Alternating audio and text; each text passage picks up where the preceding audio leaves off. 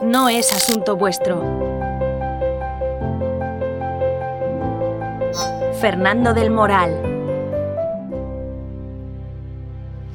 Hombre, a, mí lo que me gustaría que pasase, yo con YouTube estoy muy por encima de lo que soñaría hace unos años de, con, en cuanto a dinero que poder ganar de ahí, así que YouTube, yo casi ya prefiero quedarme como estoy, prefiero, si me da a elegir, prefiero quedarme a correr el riesgo a bajar eh, en cuanto a dinero, así que ahí yo ya estoy contento.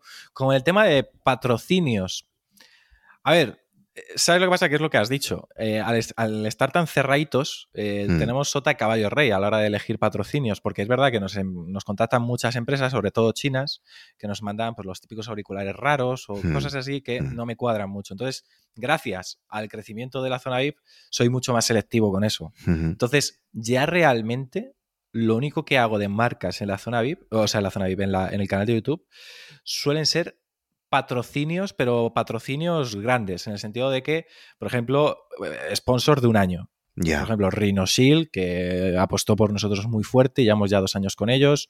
NordVPN, que también ha apostado un año entero con nosotros. Eh, la gente de MacPau, que también es patrocinadora. O sea, es como los, típicos patrocinios de las camisetas de equipos de fútbol, de esos que tienes toda la temporada.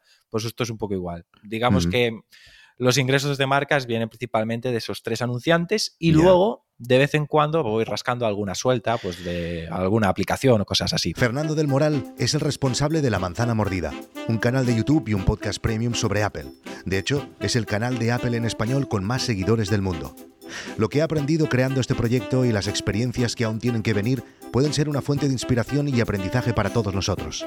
Cómo funciona YouTube, cómo es la experiencia de alguien que lleva 10 años y ha crecido hasta el millón de suscriptores, cuáles son las fuentes de ingresos cuando se manejan audiencias tan grandes, cómo es pasar del contenido gratuito al premium.